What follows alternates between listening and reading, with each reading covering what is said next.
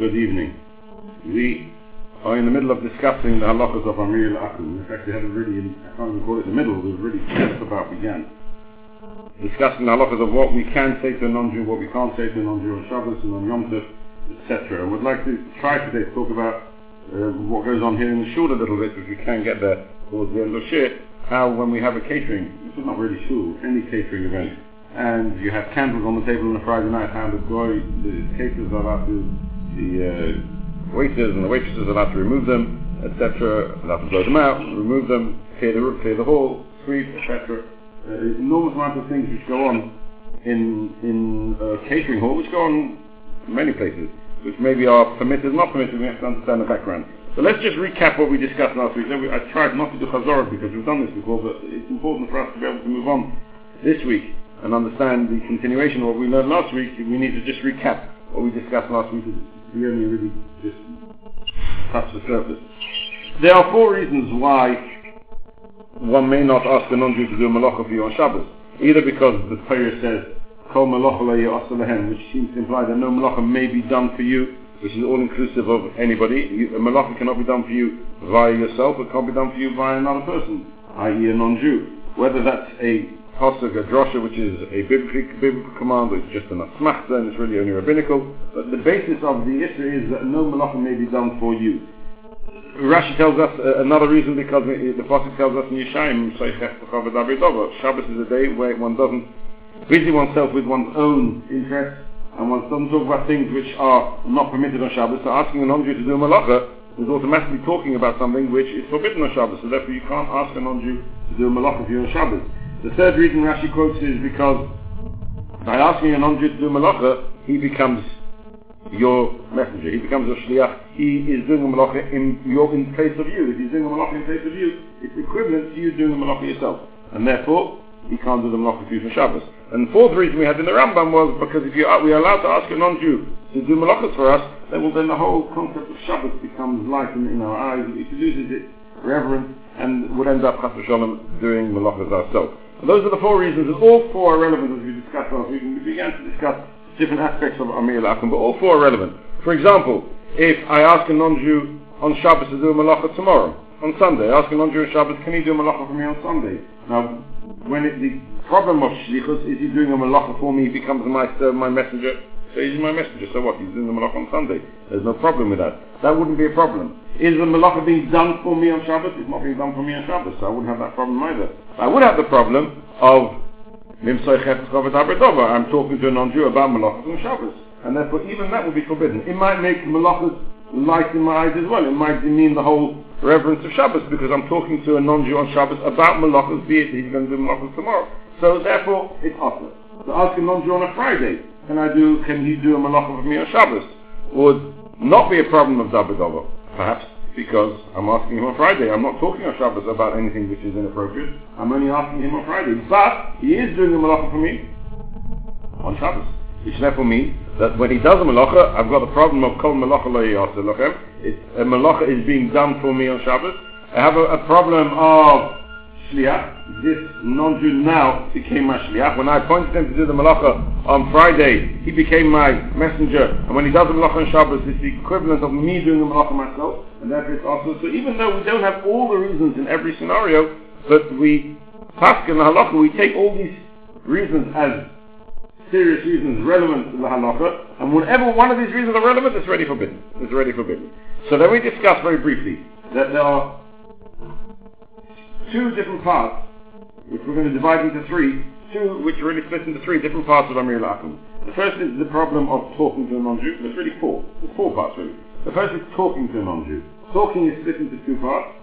Can I ask a non-Jew directly to do a malachah? Which we've said you can't, but what, what, what constitutes asking directly, what's not asking directly? Can I hint to a non-Jew to do a malachah? What's called hinting and what's not called hinting? Can I benefit from a malachah that a non-Jew does for me? Which is a completely separate, separate area of halakhah. I'm not asking a non-Jew to do anything for me. He did it out of his own accord. He did a malachah for me. He turned the light on for me. Can I benefit from the malachah that this non-Jew has done for me? And fourthly, do I have to stop a non-Jew doing a malachah on my behalf, even if I don't ask him and I don't benefit from it? Because of a problem of marisayin, because it looks like I've asked him to do the malachah for me, so therefore I must stop. Those are four areas of Amira L'Akum which you need to get clarity on. What we'd like to discuss today is the first two. A little bit the concept of Amira, what's called telling, and what's called a hint. When is telling permitted, when is a hint permi- uh, permitted, when is a hint not permitted, and when is, is um, telling not permitted.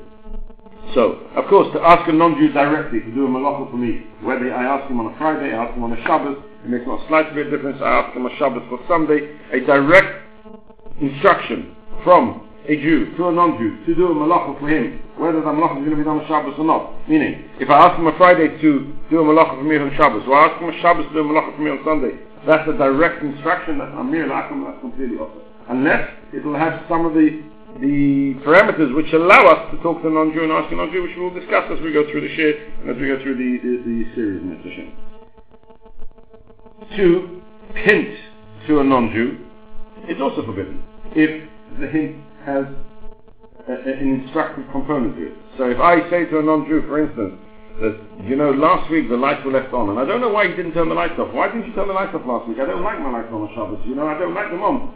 That is a hint. I haven't said to the non-Jew, please turn my lights off this week, but I've clearly hinted to him an instruction. I don't want my lights on, so can you please turn them off?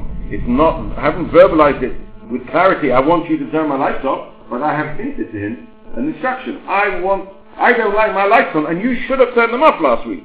So I haven't actually said to him, turn them off this week, but I have hinted that it's called a, a remez derech tivui. It has a instructive note to it. When there's an instruction within my hint, then it's forbidden for me to, to say that on Shabbos. I cannot ask a non-Jew on Shabbos. I cannot say to a non-Jew on Shabbos, you know, the oven was on last week and I don't like my oven on because I'm worried if I leave it on it's going to break and it's going to burn out and it's such a worry for me and, and, and you should have turned it off last week and that's off. That's off. A remez derech tivui, that's what the notion of Chazal, that's how Chazal describe it. A remez which is derech tivui, which has an instructive component to it. There's, a, there's some semblance of an instruction within that remez. No, no, I've only hinted it. I haven't spoken directly to the non-Jew, but the hint is a, a, a directive hint. That is already forbidden on Shabbos. That's forbidden on Shabbos. So a hint which has no instructive note to it, a hint which is not an instruction at all. You just come in and you say, oh, the light's on and I really can't sleep with my lights on.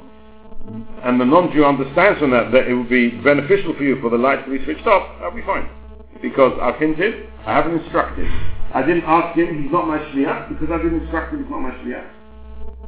He's not doing the malachah for me, because I never asked him to do the malachah. So it's not considered him doing the malachah for me, he's doing it for himself, because he, he likes me and he wants me to be comfortable and have a good night's sleep. Or he's worried that tomorrow morning I'm going to be in a bad mood, so I don't have a good night's sleep. So he switches the lights off. There, there's no daber daber, because I haven't said anything about switching lights off. That there's none of the components, none of the reasons behind Amira L'Akum actually apply. And we're not worried that you, you, you, Shabbos is going to become light and, and degraded in, in your eyes, because the very fact that you didn't ask him directly, you said it derech remez, means to yourself that you understand Shabbos is Shabbos. And I, I've got to be careful when it comes to Shabbos. I can't do a malachah on Shabbos. So therefore we're very careful only to say it derech remez. Since I said it derech remez, I don't have any of those components of the reasons behind Amira L'Akum. Any of the reasons don't apply, and that's it. So, so we're talking about a malachah, which is where you don't get direct benefit. A, a, a light, and we discussed this briefly last year, switching off a light is not a benefit. It's an indirect benefit. The benefit, when we talk about, we'll discuss that mention when we learn that the halakhas is a benefit. Not the benefit from a malachah of a non-Jew is a direct benefit. Switching on a light would be a benefit. Switching off a light is an indirect benefit. Switching off my oven is an indirect benefit. That's not called a direct benefit. Washing up my plates for me is not a direct benefit. Right? It's called a shiur. Now whether washing up is permitted or not, we'll discuss, yeah. What about salt? I hate the salt. You're right. Technically speaking, if you sat down and she would wash the floor for you, it might be okay. Except that the, the, the, the malachah of switching off light is instantaneous. And it's not something that you can stop. Once she does it, she does it. Washing the floor, you see her washing the floor, you might have to stop it because it doesn't work. So when does that feel like? The, the, she washes the floor, nothing you do about it.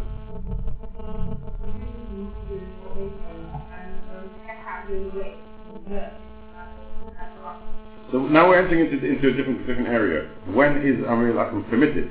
At the moment we're talking about when Amira L'Akum is also. We will come to the scenarios, all the scenarios of Amira L'Akum, and we'll work our way through hospitals, old age homes, uh, you name it, we'll, we'll work it through. In today's world, there's almost nothing that it, it, where you're not going to cross some problem on Amira L'Akum. Some, at some stage of the game, hospitals are all electronic today.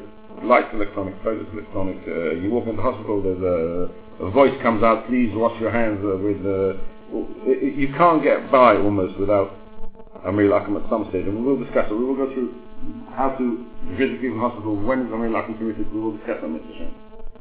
So, remez to hint, with a, with a, a derech tivui, where there's some directive within the hint is forbidden, but a hint where there's no directive, that's permitted. But of course, you can't allow a non-Jew to do a malachah where you're directly benefiting. So I can't say to the, the non-Jew, oh, it would be so nice if my oven was on, because if my oven was on, then I, I would be able to have my food hot for Shabbos morning. So if she comes and switches the oven on, it's not going to help you. You can't, that's a direct benefit.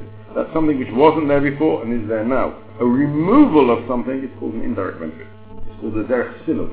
It's an indirect benefit that's permitted. But to actually add something, so to say to the non-Jew, oh, but, you know, we don't like eating our meals in the dark, and she comes along and puts the lights on for you, that's also, you'll be, it may even be forbidden for you to actually eat in that room, which we'll, we will discuss when we learn the halakhas of benefiting. But indirect, malachas where there's an indirect benefit, that's fine. Malachas with indirect benefit, that's fine. Direct benefit, that's also. Now, the Shulchan Aruch tells us a very interesting halakha, which is not so relevant today, but could be relevant, and, and beware that these halakhas that we're discussing are complex, because if somebody has an internet business, so he sells on Amazon. He's got a business where he sells on Amazon, which is uh, fifty percent of Khalishor today, uh, earning money by selling on Amazon, right? You, you, you go to China, you make a product, you sell it on Amazon, and then you go to China, you make another product, you sell a bit more on Amazon. When you sell on Amazon, you're selling Shabbos. You're selling Shabbos, you're selling Yom Tov, you're selling... How does that work? The original Shabbos started many years ago with vending machines. People discovered that vending machines were a very good source of income, and they would have these little uh, plastic egg balls with things, little things outside the, the newsagents, or they would have vending machines around stations, et cetera. It was a good business. What do you do when it comes to Shabbos? Uh, there's many areas here which where, where, where, and particularly today with modern technology, where things are happening on Shabbos all the time, and I'm instructing, you know, I'm telling Amazon, please, you know, if so-and-so buys on Shabbos, can you make sure that the sale goes through? How can I sell on Amazon on Shabbos, et cetera? These are serious, serious shadows which one needs to be really clear in the halachas of Amira L'Akum to be able to know when it's permitted, when it's not permitted. And, and you have to sit down and work through each case on its own, in its own merits, to understand exactly the makeup of Mister A's business with Amazon, slightly different to Mister B's business, and the, the, the agreements they have are slightly different, and it can change the, the, the whole, the whole. Uh, halacha of, of, of Amira L'Akum and Shabbos. So they're very, very relevant, extremely important halachas on, on a day-to-day basis. Shulchan Aruch tells us a very interesting halacha. It's forbidden for a person to hire workers on Shabbos. That means I can't go down to the marketplace and say, look, I need about, you know, I've, I've got to pick all my fruit tomorrow and I need about twenty people. So I'll go down Shabbos and I'll tell them, tomorrow I need you to come to me to pick my fruit for me and hire them. That's also, because that goes under the halacha of Amira L'Akum. I'm, I'm not allowed to do that. And not only that, I can't ask a non-Jew to hire workers for me, because if I'm not to hire the workers, then I can't ask a non-Jew to hire workers. Because don't forget, to ask a non-Jew to do any malachah, whether it's a biblical issa or a rabbinical issa, is forbidden on Shabbos. I can't ask a non-Jew, please go and rent for me for tomorrow. I can't get one of my foremen to, to go down to the marketplace and rent for me some, hire for me some workers. That's also awesome. But, says the Shulchan Aruch, I'm allowed to say to him, after Shabbos, I can say to him after Shabbos, why didn't you, I'll read out the words of Shulchan Aruch, why didn't you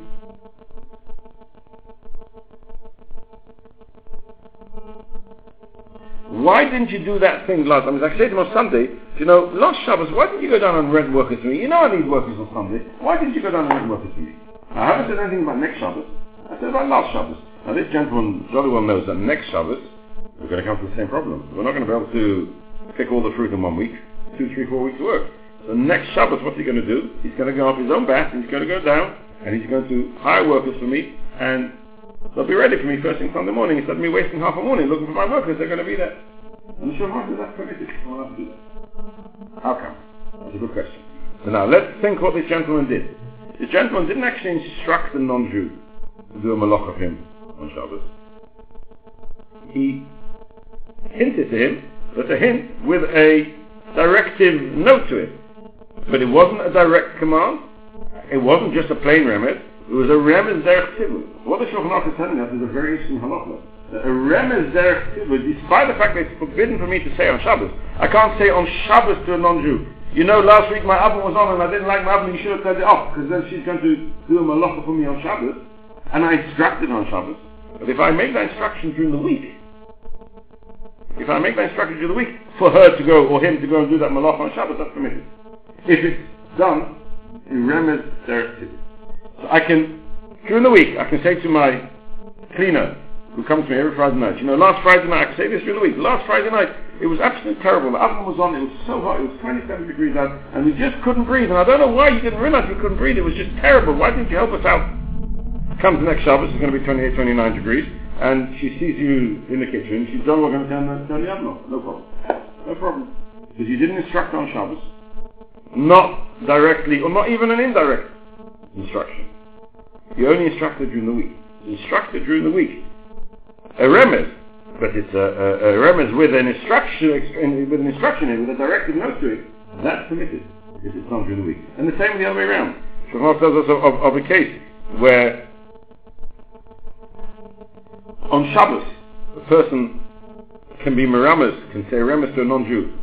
You know, tonight, will you meet me just outside my field tonight at eight o'clock? You know, Shabbos finishes at, at, at ten to eight. I'll meet you outside my office at eight o'clock, which means that this non-Jew, General Donovan, knows that what do you want him outside his office for eight o'clock, so that he can work for him. So, says the Shulchan Aruch, that's permitted. Because even though it's an, a, a remez, it's a remez with a, it's got a connotation of, an, of a directive to it, right? I'll meet you tonight outside my, everybody knows full well, that means clearly, it's more than a remez, I'm saying to you, come to my office tonight so we can do some work together and you can do some malachas for me. But it's a remez directive, we're not asking him to do malacha on Shabbos, ask him to do malachah after Shabbos. That's also permitted. That's permitted on Shabbos, because I'm not asking him to do malachah on Shabbos, I'm asking him to do malachah after Shabbos, but not directly, so I haven't got dabba dava. I haven't got achana, I've asked him to come on Shabbos after Shabbos, that's all. No, there's no achana in talking. There's no achana in doing. Because then I spoke directly. So then he becomes my messenger. I can't do that. So let's just recap now what we've learned. What we've learned is to ask a non-Jew directly to do a malachah for me on Shabbos, or to ask him directly to do a malachah for me on Shabbos before Shabbos, or to ask him on Shabbos directly to do a malachah for me after Shabbos. Any direct instruction to a non-Jew in all those scenarios, on Shabbos for Shabbos, before Shabbos for Shabbos, on Shabbos for after Shabbos, all those three scenarios completely lost, completely forbidden. I cannot instruct a non-Jew to do a direct malachah for me, a direct instruction to a non-Jew to do a malachah in any of those three cases, completely forbidden.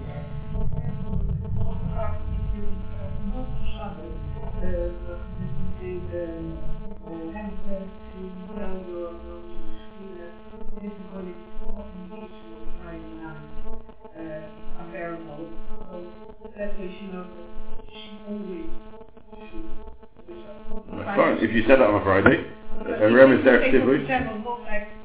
Yes, yeah. You say, oh, you know, whenever it's over eighteen degrees, yeah, and the oven's on, it's just unbearable in the house. And she, you know, and I don't know why you didn't realize last week. You didn't realize we were just unbearable. Uh, then fine. If you say to even any type of remez derech tivui, as long as it's not a direct instruction, that's absolutely fine. It's absolutely fine. Not a, not a Shabbos. So again, a direct command, a direct instruction to a non-Jew on Shabbos for Shabbos, awesome. A direct instruction for, to a non-Jew on Shabbos for after Shabbos, awesome. A direct instruction for, to a non-Jew before Shabbos for Shabbos, awesome. That's out of the question. That's out of the question. Why? Because I'm asking non-Jews to do malachah for me on Shabbos. No, that's a direct instruction. That's the direct instruction. You can't say to your your waiters, you know, we're going to have a, a thing Friday night, so I need you to put out the candles and, and mop the floor, and you can't do that, because you're asking them directly to do a malachah. Okay? That's it. That's simple. You, you've got it much easier with your waiters, because they know what to do, so we don't have to instruct them anything. Which is fine. We're going, we're going to work through. We're going to get. We're going to work through. We'll work through all the cases. Let's work it through. So. So far so good, simple. I can't direct a direct instruction on Shabbos, for Shabbos, on Shabbos, for after Shabbos, before Shabbos, for Shabbos. a remez with a instructive note to it, where there's a directive which is quite clear from the hint on Shabbos, for Shabbos, on Shabbos, for Shabbos. To say on Shabbos, oh, you know, these candles, they've burned for so long and I'm so worried I can't go to bed because, uh, you know, I can't sleep with the candles burning, and therefore they get the understanding that, you know, and why didn't you put them out last time when you saw them burning and I couldn't go to bed? Then it's a remez derech tivui on Shabbos. Remez derech tivui on Friday for Shabbos. Remez derech tivui on Shabbos for Sunday. It's only when it's a remez derech tivui on Shabbos. And finally, a remez, which has no directive note to it, which is not an instruction at all. Just a pure rem- pure remez. Oh, it's so light in here and I don't like the light. But I don't, there's no connotation of an instruction whatsoever in the comment that I'm making. That's permitted even on Shabbos. That's permitted even on Shabbos. However, all these cases where we allow a message of somehow or other to get through to a non-Jew, you must remember, it's only a malachah where I don't benefit. If it's a malachah that I benefit from, we will discuss Shkia has got different halakhas of Amira L'Akum. Feina Shmoshes, Amira L'Akum is different halakhas. Even direct, we will discuss Feina Shmoshes another time. Well, yes, they're going further. Go and find another guy. The place is full of them. The place is full of them.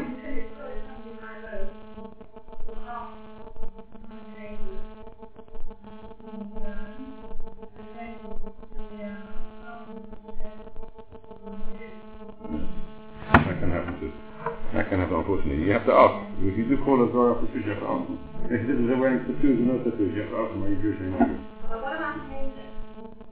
You can't face it. No, no, no, but if you say that you learn to ask me after that, you can't do that and have time. So you have to... But to say I'm going to pay you means I'm instructing you. No, no, but you're saying to them, a remez, uh, I'm so hot in here, and I'll pay you, and I'll pay you. No, no, no, no, no, no, no, I mean, when people have looked, right? But then I'm saying people you oh, so, so, so that's a different halacha. That's not from Amira L'Akum.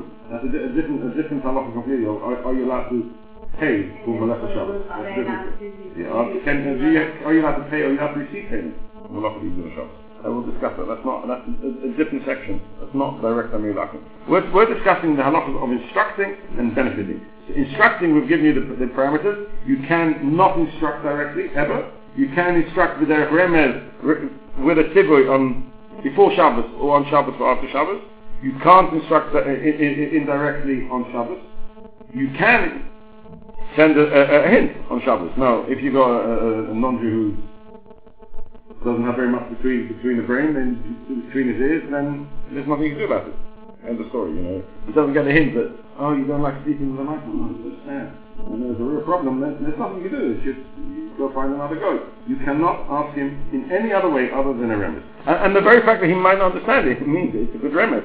If it's a, a remez that he probably, probably understands, then it's not really a remez, it's more likely to be an instruction.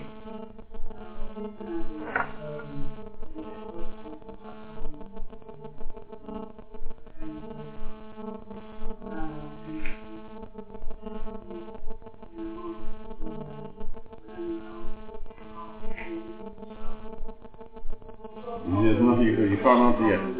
You cannot answer yet. You just repeat the remez.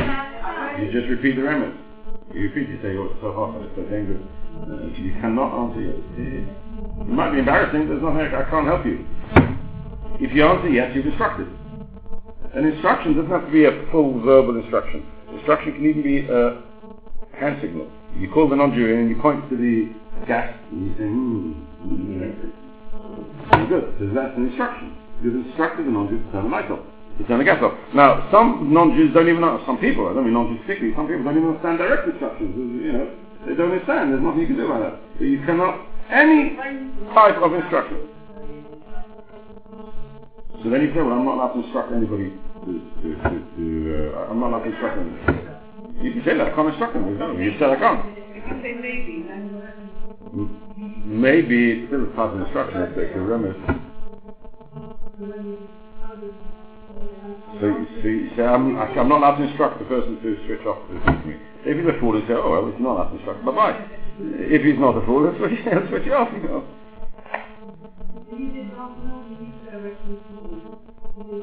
You can't tell them. If you tell them, you tell them instruction. It's got to be without any instruction whatsoever. Why not? No, you can say if you want, you know, my oven's really hot and, and it turns off by turning left, but, uh, you know, you can't do it in a way that he understands the instruction. The moment he understands the instruction, it's off. You've got to be very careful. You've got to be very careful. Another example which would constitute an instruction is Shulchan Aruch talks about uh, a, a, a case like this. We'll talk about a Shulchan Aruch case and we'll come down to some practical examples. Um, Shulchan Aruch talks about in, in the time of, of Chazal, in the time of Shulchan Aruch, uh, in Europe, there used to be one day a week when there was a market. There weren't shops open twenty-four seven. You couldn't go to purchase things until twelve o'clock at night. You, you, there was a market that came once a week, and sometimes the main market for for, for commerce would only come once every few months, and uh, that's when you had to buy your produce to be able to make your panos, et cetera. And sometimes it would happen that the, the market day for the area that you would live would be on a Shabbos, which would therefore mean in order for you to be able to earn any sort of basic parnasa, you need to be at that market on Shabbos. Now the Sefer Chassidim says you mustn't live in an area where the marketplace is, is Shabbos, because it's just too risky. The, the, the soil that, that you're putting yourself in, the test that you're putting yourself in, is just far too great. Therefore, don't live there. You're actually not allowed to live in an area where the, mar- the marketplace is Shabbos. But it could happen that the market is, you know, it varies, and, and usually it's during the week, and it happened on, on this occasion. It was going to be a Shabbos, and your next six months parnasa was dependent on. So to ask a non-Jew to, can you please do business for me and make sure that I can't do that, because I'm asking a non-Jew to buy from the market on Shabbos to me, that's also. But what I can do, says Shulchan Aruch, this is very interesting, what I can do is I say to the non-Jew, look, you know me and you, we know each other very well, we do business together, we're all, we're all friends, go buy whatever I would normally buy, buy it for yourself, take that small risk. Do me a favor, buy it for yourself, and I'll buy it back from you, and I might even pay you a profit. Not the Shabbos. And that's okay, because I'm not asking him to do a malachah for me. I'm asking him, go buy it for yourself, and I'll buy it off you not the Shabbos. That's fine. I haven't asked him to do anything directly for me. Well, he's doing it for himself. He wants to buy it on Shabbos, so he can sell it to me, I sell it Shabbos, and he'll make it a profit. Fine. For him, it's perfect. And I might, and maybe I can even lend him the money to actually buy it. Maybe that's also permitted, because he's not buying it for me, he's buying it for himself. Where's that relevant to us? I mean, the problem there is that I'm instructing, and even to say to the non-Jew, and this is where the problem this really beca- becomes a problem. I say to the non-Jew, you know, I want, I want you to buy from me a thousand pounds worth of, of produce. Now I know, and he knows, that the only day it's possible for him to buy it is the market day, which happens to be on a Shabbos. Now I haven't mentioned Shabbos, and I haven't told him to go and buy on Shabbos, but I have said to him, please, you know, when the market comes, buy from me a thousand pounds worth of produce. That's a direct instruction, because since it's not possible for that non-Jew to do that purchase on my behalf other than Shabbos, it's as if I'm instructing directly, please do it on Shabbos. Now, where's that relevant to us? It's relevant in many places. We'll talk about just how much is relevant here, and some of it will be on, on, more globally. Where's relevant for us if I take a pair of shoes into the shoemaker, I take it in half an hour before Shabbos, because I realize I've got a, a, a, a malachah mark in Matzah Shabbos, amazing Jewish shul, and, and hundreds of people, and I just have to look at my pair, and I take my shoes out and... Uh, they're at an angle.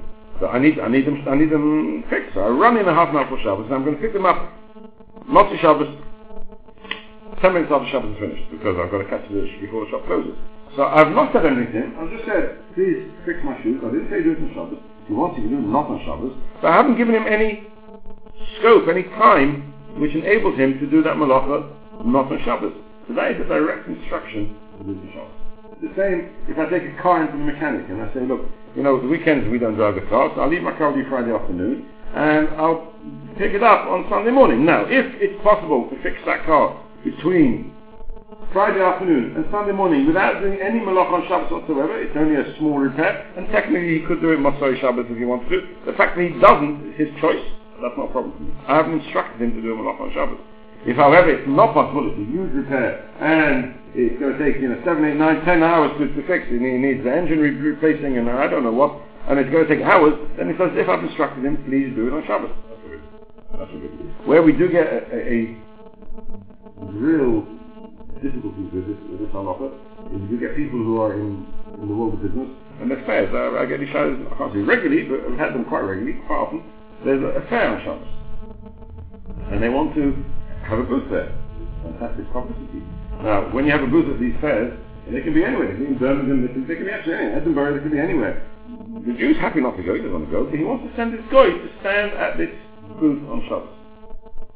To stand at the booth on Shabbos. Now, when you're standing at the booth on Shabbos, you can't not. Somebody comes up to this issue of what happens and, that, and, and, and how do I make a transaction and if I want to buy it.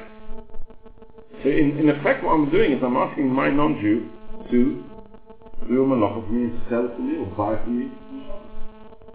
Then you get them, the, the ones who are a little bit more advanced than malachah, and they say to you, okay, I'll send the booth there with a goy, but he won't he won't do any transaction. He'll just stand behind the booth. It'll have, it'll have my name on there, Mister Cohen's, you know, wherever it is, big sign, Mister Cohen, and there's a booth with a goy, and we won't do any transaction. Is that permitted, is that not permitted? So then we're entering into a different shayla of maritime. And that, that's, that's the, the halachas we haven't yet discussed. That's the last area of Amira L'Akum. I'm allowed to put myself into a situation of, of maritime. Can I take my Shabbos record into a dry cleaner who happens to clean right in the window, so that's where he does all his work because it looks good and people can come by and it's like an advertisement, and he's there cleaning my record on Shabbos. Can I allow him to do that? Because everybody walks by knows that nobody wears a record, no priest walks around with records like that. That's definitely a Jewish piece of garment, and, and the only person who wears a record like that in northwest London is Mister So-and-so, Rabbi So-and-so. So it's quite clear that his garment is being cleaned on Shabbos by a non-Jew for him. Is that maritime? Is that not maritime? That's again where we enter into a new problem. I haven't instructed him. I gave it to him Thursday. I didn't instruct him. He's doing it out of his own accord, but there's a problem with maritime, and that's a, a, the, the fourth area of Amira L'Akum, which we'll discuss a little more, a little bit more on that. Okay, are we clear? So we're going to run through now uh, a, a Matzai Shabbos uh, Friday night. So that there's a, a case that's due in, in the shul on a Friday night, and for some reason the, the lady of the simcha has decided she wants to have candelabras with seven candles in and, and lots of uh, glitter hanging down, and it's going to look beautiful. And they've got candles in. It comes to the end of the meal, the candles are only half burned out. And the caterer comes in and says, right, Chagati. What happened? What happened? So here again we have the problem. We will, we will see in a bit, uh, we'll see in a moment if we have time, actually moving those candles is not so terrible. Asking a non-Jew to move the candles is not so terrible, because we have a halakha, and we'll discuss it in, in the next year a bit more at length. We have a halakha that where something can be done by the Jew, even though it's more difficult to do, then the non-Jew can do it without, even if it includes the malachah. So for instance, I ask a, a non-Jew to move a piece of muktzah to me. It's possible for me to move muktzah till the minasad, so I can take the tablecloth and tip everything onto the floor. So technically the movement of it, I can I can move my muksa filter minasad. It might be complicated, and, and it's complex, and it's not something I would like to do, but it's possible to do. Where it's possible for me to do it for break, yeah, okay. But where it's possible for me to do it, it doesn't have to be sit on the floor, you can do it filter minasad another way. You can, um, you know, it's possible to carry a candelabra filter minasad without transgressing the malachas of. We'll, we'll, we'll talk about it with the lights on in a moment. But let's just talk about the muksa of it. So it's possible to move it, even though it's muksa, filter minasad. Then I can ask the non-Jew directly, please move that candelabra. So since I can do it without transgressing Yisra Shabbos, I can ask him to do it, and he can do it in a simple way. He can pick it up and move it. That's not a problem. So technically speaking, I can ask the non-Jew to move, and this is an operation halakhah. We're talking about moving a candle. Moving a candle, I can ask the non-Jew to move a candle for me, since it can be done in a, in a manner which is permitted. However, I've got to be careful, and we've discussed this when we learn halachas of, of um, putting out fires and lighting fires and Shabbos. I can't move a candle backwards and forwards, because when the melted wax moves away from the wick and moves back to the wick, that itself constitutes as if I'm extinguishing the fire, because by moving the, the the melted wax away, it the, the flame will reduce slightly. When it comes back, it will go up again. So what I've done is I've reduced the flame, which is kibbutz, and I've made the flame go up, which is. So I've got to be careful. I've got to make sure that the non-Jews, when they do it, they don't go like this, because that's the malachah I can't do. So they've got to be careful.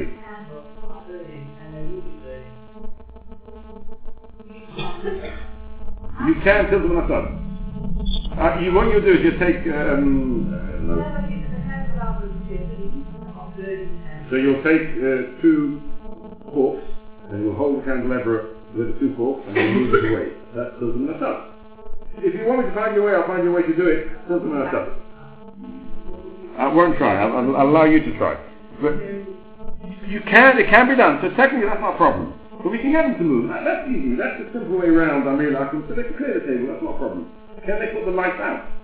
Can you actually ask them to to blow out those candles? So you don't want the candles burning in the kitchen all, all Friday night when you're going home to, to bed uh, after Simcha. That's not. You don't want that. No, you can't ask them directly to blow the candles out. So that would be Amira L'Akum to do malachah that you can't do. You can't even be meramis to them to put it out. What you can do is you can say a remez, which is not a derech tivui. You say, oh, all these candles have to go out. Uh, you know, all these candles are uh, big wires, and I'm going to have to come back to the floors all evening to make sure that, that, that everything's safe. And if they understand that means please put them out, fine, they'll put them out. If they don't, nothing you can do about it. Or you can instruct them the derech remez with a tivui before Shabbos. You can say to them at the last simcha. Do you remember the last simcha? The, the one I had you the same cake because I had the same waitress. You came and did some work for me, and Mister Vali, and you, you were here, and you just didn't put the candles down. It was terrible because I had to run back and forth. So uh, I haven't told him to put them out this week, but I told him on Friday that by instructing him with derech remez, even though it's derech tivui, he can then go Friday night and put them out. That would be, that gets around, that's really what we do. In, in fact, we don't. Do you ever instruct them to put candles out? I mean, not allowed to, but do they ever need instruction? They're allowed to remove muktzah. They're allowed to move muktzah, because you can move it still from yourself. Every muktzah can be, there, there can be a way around moving muktzah, so you can ask them to move it from yourself. They can move it directly. That's not a problem. So they can take the tablecloths and they can clear them, even though there's muktzah on it. That's not a problem, because you could technically take the, the muktzah and tip it onto the floor and then, then kick it to the side. It can be done with derech Esther. Since it can be done with derech Esther, you can ask, instruct directly a non-Jew. You can't instruct them to extinguish the, the, the candles, but that you assume that they understand that that's what's going to have to happen, and that's what they'll do. When it comes to switching off the gases or switching off the, the oven, you can't instruct them, please switch off the oven. Again, you're not allowed to do that. Hopefully they understand that the ovens need to be switched off, or you have to do it before Shabbos. Remez derech tivui, and not a direct instruction. Not a direct instruction. The, the advantage of using the same personnel all the time is that they know what to do, and you don't have to instruct them. They just come. They just they're, they're sensible people, and they know this is what this is the protocol, and this is what they do, and off it goes. And off it goes. Are we clear? Any area of Friday night which is not.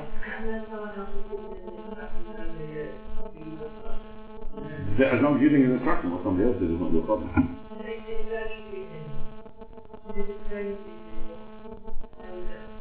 don't need that. No, that's not instruction.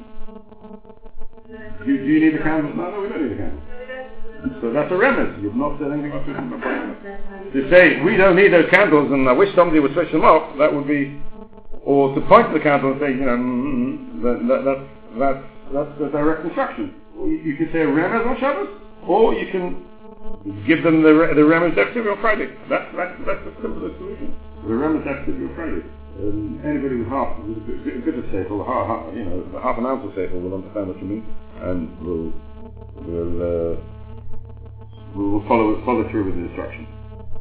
We haven't got time this week, but we need to discuss in, in the coming Shem Hashem is the heter of Amira L'Akum for for choila. This is something that you, you, you mentioned with others before. The heter to ask the non-Jew directly and indirectly to do a malachah for a sick person. Of what level of sickness are we talking about to allow ourselves to ask a non-Jew directly? What does it entail asking a non-Jew? Can we ask them to switch a light on and off? What does it mean to ask a non-Jew for a choila? And what about somebody, as you say, visiting a hospital, where I'm asking them to do malachah directly for a non-Jew, I'm asking them to put the choila, I'm asking them to do malachah for me, open my door, shut the door so I can come in and out. How does that, is that considered for the choila? Is it not considered for the choila? We'll work our way through the hospitals, et cetera, because it's extremely relevant. We go to the hospital, visit the person in the hospital on Shabbos. There's so many pitfalls in the hospital on Shabbos. Enormous amount. The, the, the hospital come up with a hospital kosher meal for the for the choila, for the person who's unwell. Am I allowed to partake of that food? I'm not partake of it. The, the, the nurse comes and switches the light on for the choila. Can I stay in the room? Do I have to go out of the room? Etc, et cetera. We have to go through all, all the different areas of Amira L'Akum, and Hashem, hopefully, should never be needed, but at least we'll know the halakhas. Let me just share with you just a very small, very brief verse, which I, I think is really beautiful, particularly relevant to coming up to, to Kabbalah HaTorah, where in order for us to be able to receive the Torah, we needed to be, we needed to be, there was a condition attached, we had about six hundred thousand people there, there have to be six hundred thousand people for us to be able to become Kabbalah HaTorah. This week's Seder is Pashas HaMidbar. is the beginning of Sefer HaMitzvot. Sefer HaMitzvot was called Chumash HaPekudim. Chumash HaPekudim is the, literally means the Chumash, the book of counting. It's called the book of counting. Why is it called the book of counting? Because in Parshas Bamidbar, the prayer, the Khalishor counted Khalishor, and again in Parshas Pinchas, the Sefer tells us that Khalishor counted Khalishor. So Parshas Sefer Bamidbar is called the Chumash HaPekudim because it's the book of counting. But what's interesting is that the word Pekidim, from a Farshim point out, has a different connotation. We find in Megillus Esther that the Apostle tells us Vayaskei HaMelech Pekidim, after Achashverosh killed Vashti, so he appointed Pekidim, he appointed officers of sort, or some sort of uh, title to the person. Vayaskei HaMelech Pekidim. So Pekidim and Pekidim is the same word, meaning an officer is a numbered person. There's, there's a certain number of officers, so an officer is called a, a counted person. It's not the general public who's not counted, but the officers are counted. An elite person, somebody who belongs to an elite group, is called a Pekidim because they are a counted person. So by Yaskid HaMelech Pekidim, the king appointed these people who have a, a specific mission. Chumash HaPekudim tells us, Kadosh counted Khalishor, he counted them as Pekidim. We look through the Seder, you see that Kashmok counted Khalishor in a number of ways. He counted them minion lebeis lavoisom. He counted them according to their, their lineage, the household. We find that we count them according to their shmokim. Each Shevet is counted separately. We find that we count them according to the Dagolim, to, to the, the way they, they were camped with, with the, with the uh, flags, et cetera. And then we count them according to Khalishor.